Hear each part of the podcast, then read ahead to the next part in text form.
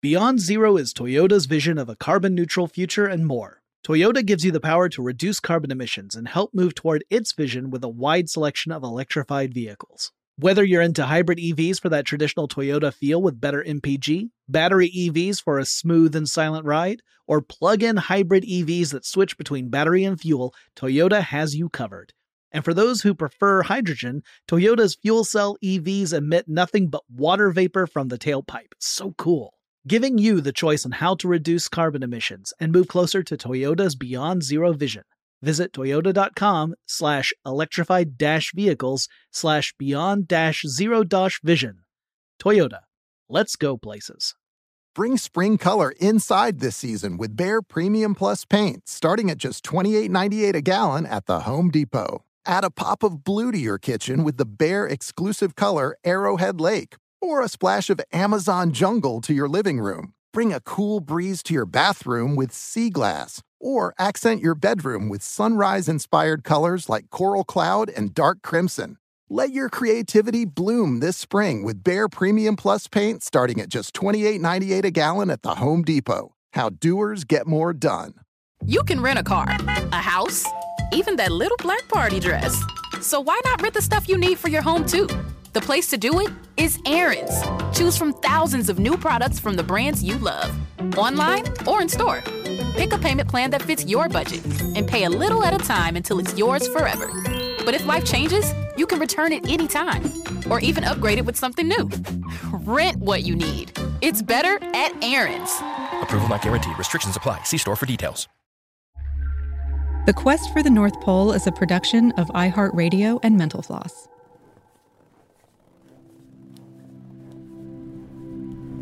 I'm 750 miles above the Arctic Circle, at the very place where explorers had launched their quests for the North Pole more than a century ago.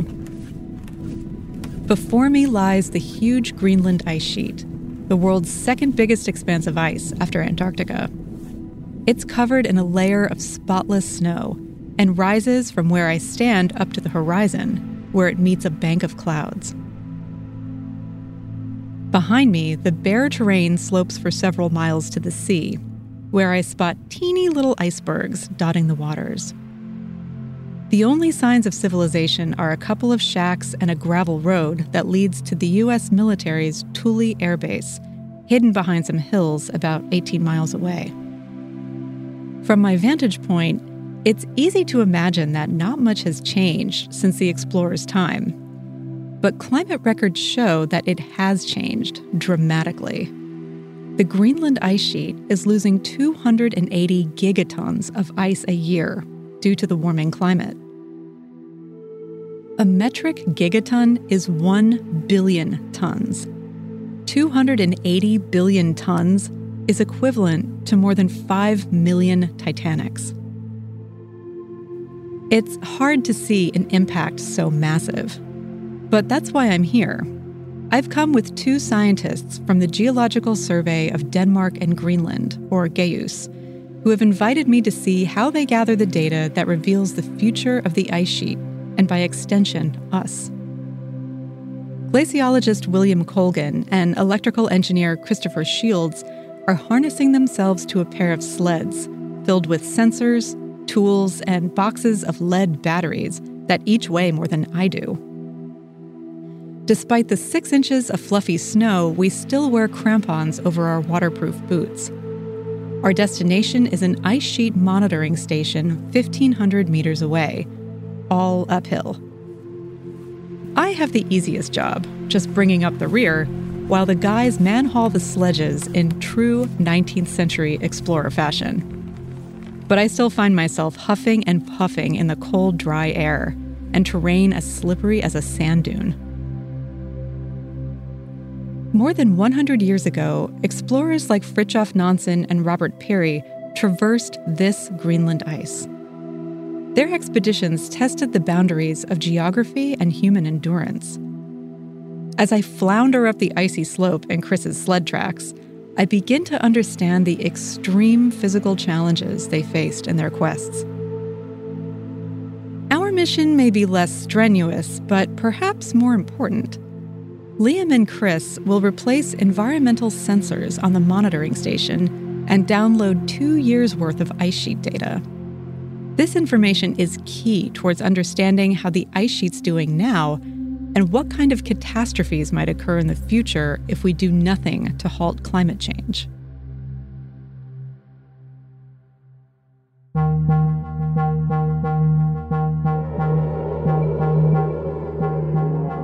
From Mental Floss and iHeartRadio, you are listening to The Quest for the North Pole. I'm your host, Kat Long, science editor at Mental Floss, and this is our final bonus episode, live from Greenland.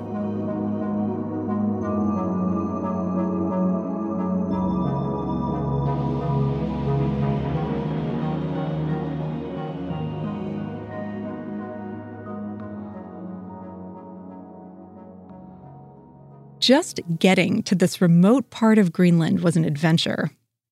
After flying from New York to Copenhagen by way of Reykjavik and racking up three negative COVID tests, I met up with Liam and Chris the following morning at the airport. We boarded an Air Greenland flight to Kangerlussuaq, Greenland's major international hub. Then we transferred to a much smaller plane for our flight to Thule Air Base, about 950 miles from the North Pole. The base would be our research headquarters for the week. From the plane, the barren terrain of western Greenland spread out below my window. In the southwest of the country, countless lakes speckled the glacier scoured rock. A bit farther north, we flew past the Jakobshavn ice field, one of the world's fastest moving glaciers, which appeared to litter the sea with icebergs. The terrain shifted from weathered rock to snow covered hills, and then finally the Greenland ice sheet, which covered the land except for a narrow, level strip at the coastline. That's where we were headed. Knud Rasmussen, a Danish Greenlandic explorer honored with a bronze bust at the Kangerlussuaq airport, connected this area to the ancient legends of Thule when he set up a trading post here in 1910. Long before that, this area served as a crossroads of people and ideas.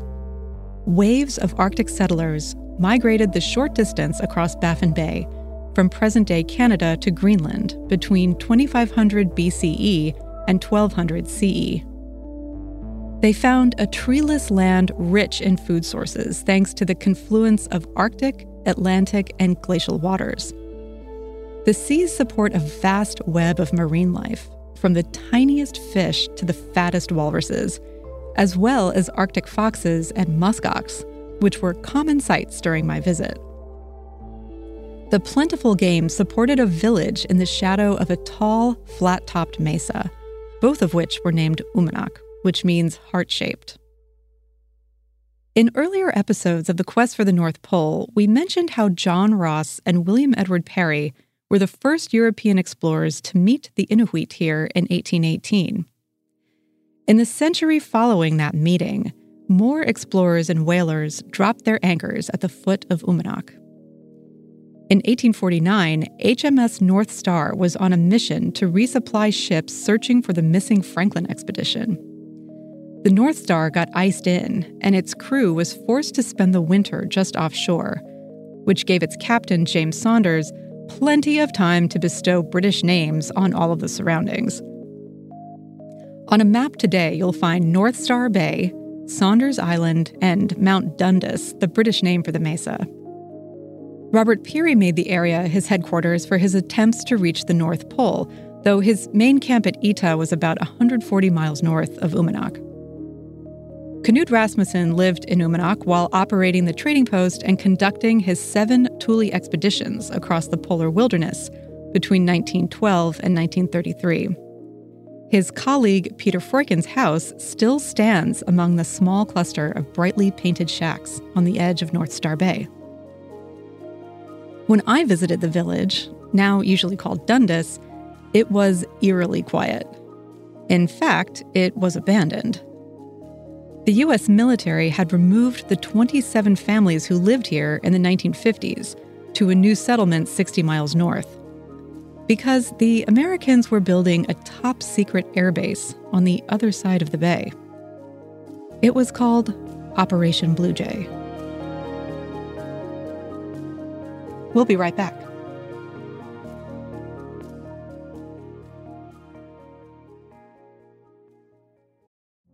Witness the dawning of a new era in automotive luxury with a reveal unlike any other as Infiniti presents a new chapter in luxury, the premiere of the all new 2025 Infiniti QX80. Join us March 20th live from the edge at Hudson Yards in New York City, featuring an unforgettable performance by Grammy and Academy Award winning singer, songwriter, and composer, Jon Batiste. The all new Infiniti QX80 is unlike any luxury SUV you've ever seen. Smart enough to anticipate your needs even before you do. Every line, curve, and detail was thoughtfully crafted so everything for every passenger feels just right. Don't miss it. Mark your calendars and be the first to see it March 20th at 7 p.m. Eastern, only on iHeartRadio's YouTube channel. Save the date at new-QX80.com. 2025 QX80 coming this summer. Okay, quick math. The less your business spends on operations, on multiple systems, on delivering your product or service, the more margin you have and the more money you keep. Obvious. But with higher expenses on materials, employees, distribution, and borrowing, everything costs more. So to reduce costs and headaches, smart businesses are graduating to NetSuite by Oracle. NetSuite is the number one cloud financial system, bringing accounting, financial management, inventory, HR into one platform with one source of truth. With NetSuite, you reduce IT costs because NetSuite lives in the cloud with no hardware required, accessed from anywhere. You cut the cost of maintaining multiple systems because you've got one unified business management suite. And you're improving efficiency by bringing all your major business processes into one platform, slashing manual tasks and errors. Over 37,000 companies have already made the move. So do the math. See how you'll profit with NetSuite. Now through April 15th, NetSuite is offering a one-of-a-kind flexible financing program. Head to netsuite.com slash stereo right now. netsuite.com slash stereo. netsuite.com slash stereo. You can rent a car, a house, even that little black party dress. So why not rent the stuff you need for your home too? The place to do it is Aaron's. Choose from thousands of new products from the brands you love, online or in store. Pick a payment plan that fits your budget and pay a little at a time until it's yours forever. But if life changes, you can return it anytime or even upgrade it with something new. Rent what you need. It's better at Aaron's. Approval not guaranteed. Restrictions apply. See store for details.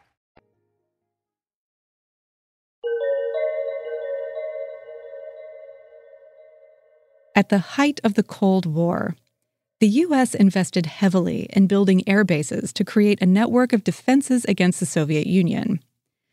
Because the Soviets could theoretically launch ballistic missiles the short distance over the North Pole to the U.S., American military leaders realized they needed an Arctic based system to detect those missiles.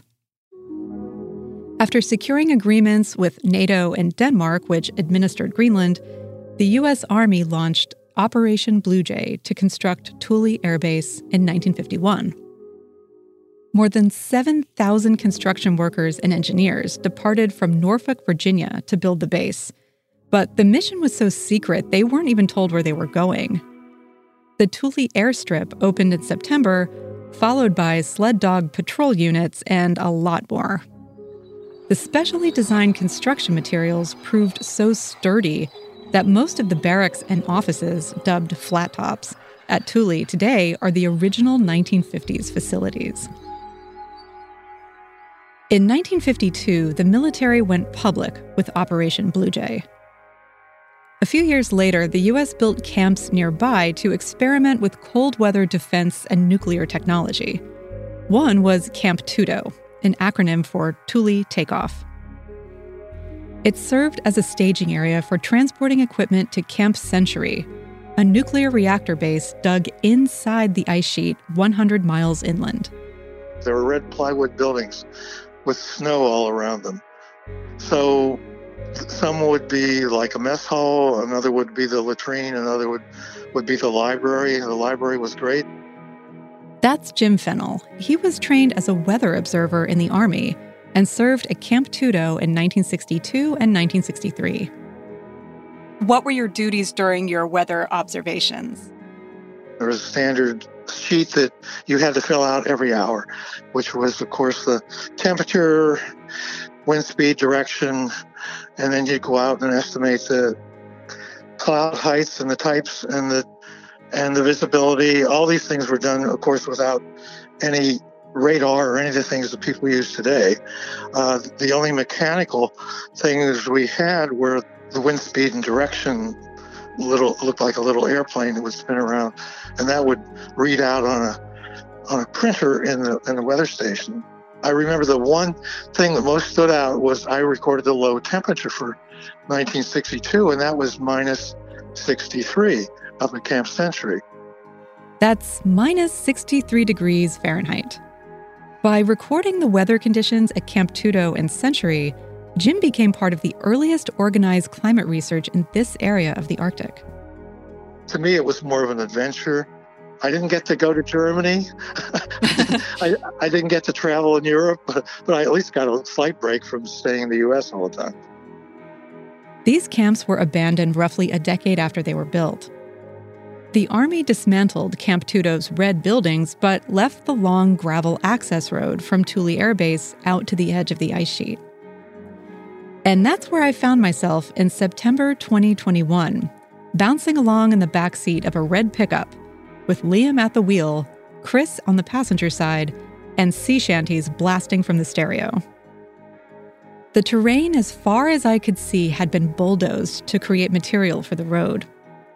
The light layer of snow gave the plantless brown land a sugar dusted look. As we neared the end of the road, the edge of the ice sheet came into view. The smoothly sloping mountain of ice broke off in a slushy lake on one side of the road. On the other, I could see that the ice had receded and left behind a field of rounded boulders. The remains of the road leading to Camp Century rose about 150 feet above the surface of the ice sheet. Though it was no longer safe to travel on, we used the old ramp as a landmark on our slippery trek up to the ice monitoring site. The station is not a building or large structure. It's a tall steel tripod and T shaped metal bar with sensors to measure wind speed and direction, air temperature, solar radiation, and snow height.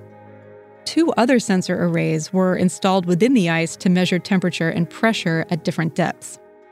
They're all connected to a box, which Chris described as a station's brain, that transmits the data by satellite to the internet. Anyone can view the status of the Greenland ice sheet in real time. This site is paired with another identical site higher up on the ice sheet.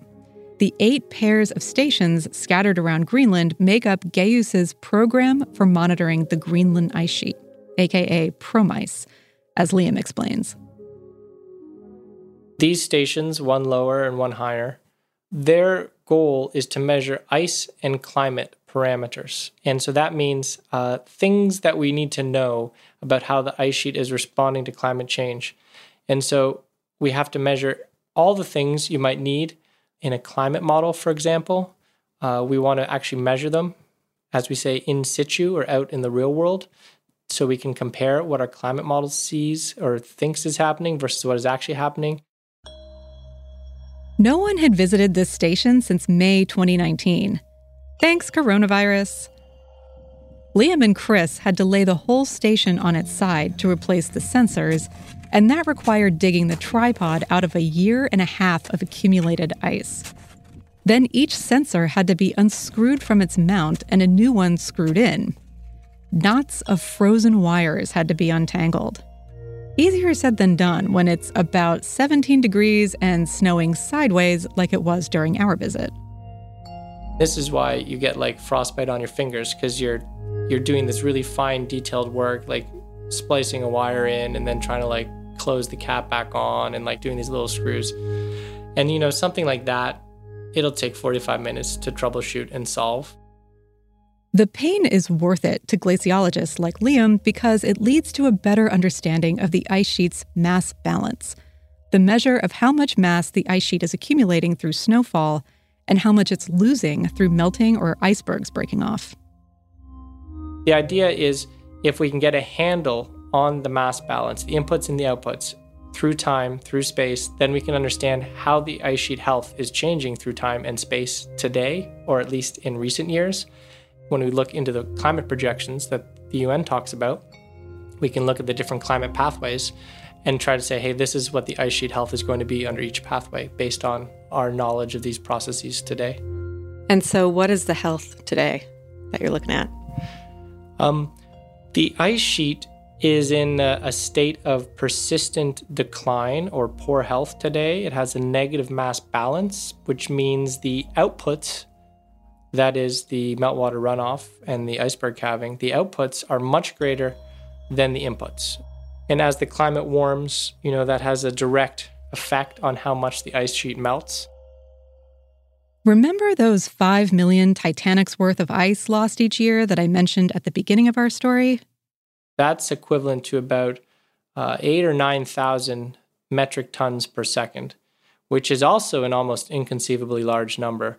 But maybe it also helps to contextualize it when you just think of thousands of tons of mass loss per second.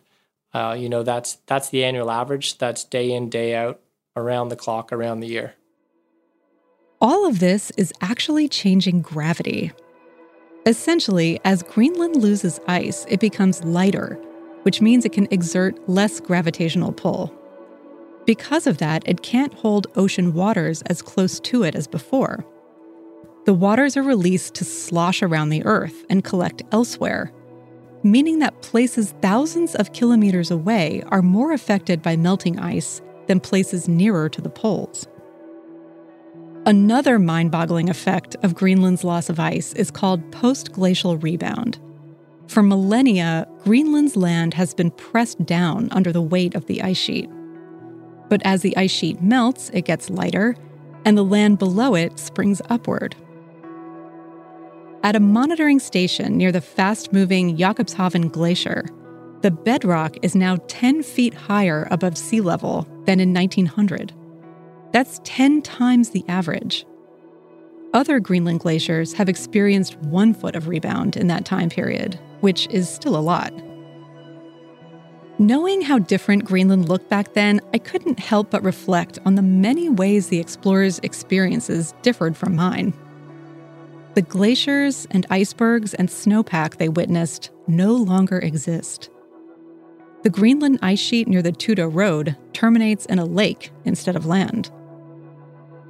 Just the fact that I, a regular New Yorker, could visit this part of the world was an indication that times had changed. Instead of sea boots and woolen mittens, we wore layers of down and fleece. Instead of hauling thousand pound sledges over the ice, we carried only the gear we needed for each day's work.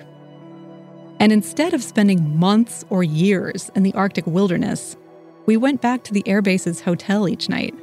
We even had a beer at the top of the World Club, the local bar. Our days were hard. They were tough. They were long. They were cold and windy. But if you back up almost 100 years, you know, now we have, you know, Gore Tex and like goggles and stuff I, I can't imagine what it would be like to be sledging across the ice sheet in anything colder than full polar summer, you know. Must have just been super tough. I was encased in multiple layers at all times on 98% of my entire body for this entire week. so, for all the obsessing and reading and historical analysis I've done of the Arctic, this was my first time actually going there, and I survived. And that's okay. And I didn't even have to eat any pemmican. So, no, I mean, by Arctic standards, this is the first week that the snow has started to collect on the ice sheet. So, it was still Arctic summer here last week. And now the snow is starting to collect, and we're in single digits negative temperatures. So, it's cool. I can't help but notice that throughout the whole week in Greenland, you never once wore a scarf. Can you discuss how this is possible? so, uh, well, I didn't pack a scarf. It was colder than I expected, but it wasn't. It wasn't that bad. To me, this trip really capped off the story of the quest for the North Pole. I was able to see the dramatic effects of climate change on a place that explorers believed would be frozen forever. It drove home the idea that what happens in the Arctic does not stay there. Its future is our future, too.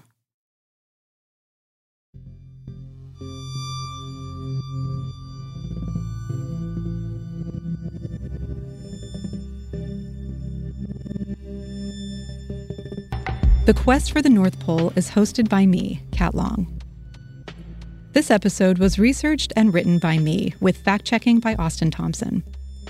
The executive producers are Aaron McCarthy and Tyler Klang. The supervising producer is Dylan Fagan. The show is edited by Dylan Fagan. Thank you to Jim Fennell, Liam Colgan, and Chris Shields.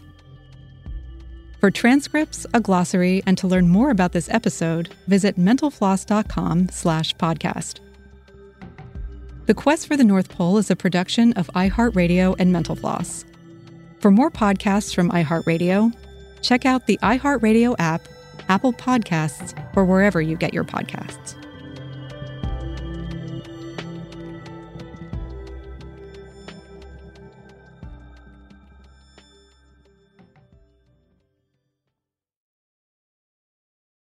For more podcasts from iHeartRadio, visit the iHeartRadio app, Apple Podcasts, or wherever you listen to your favorite shows.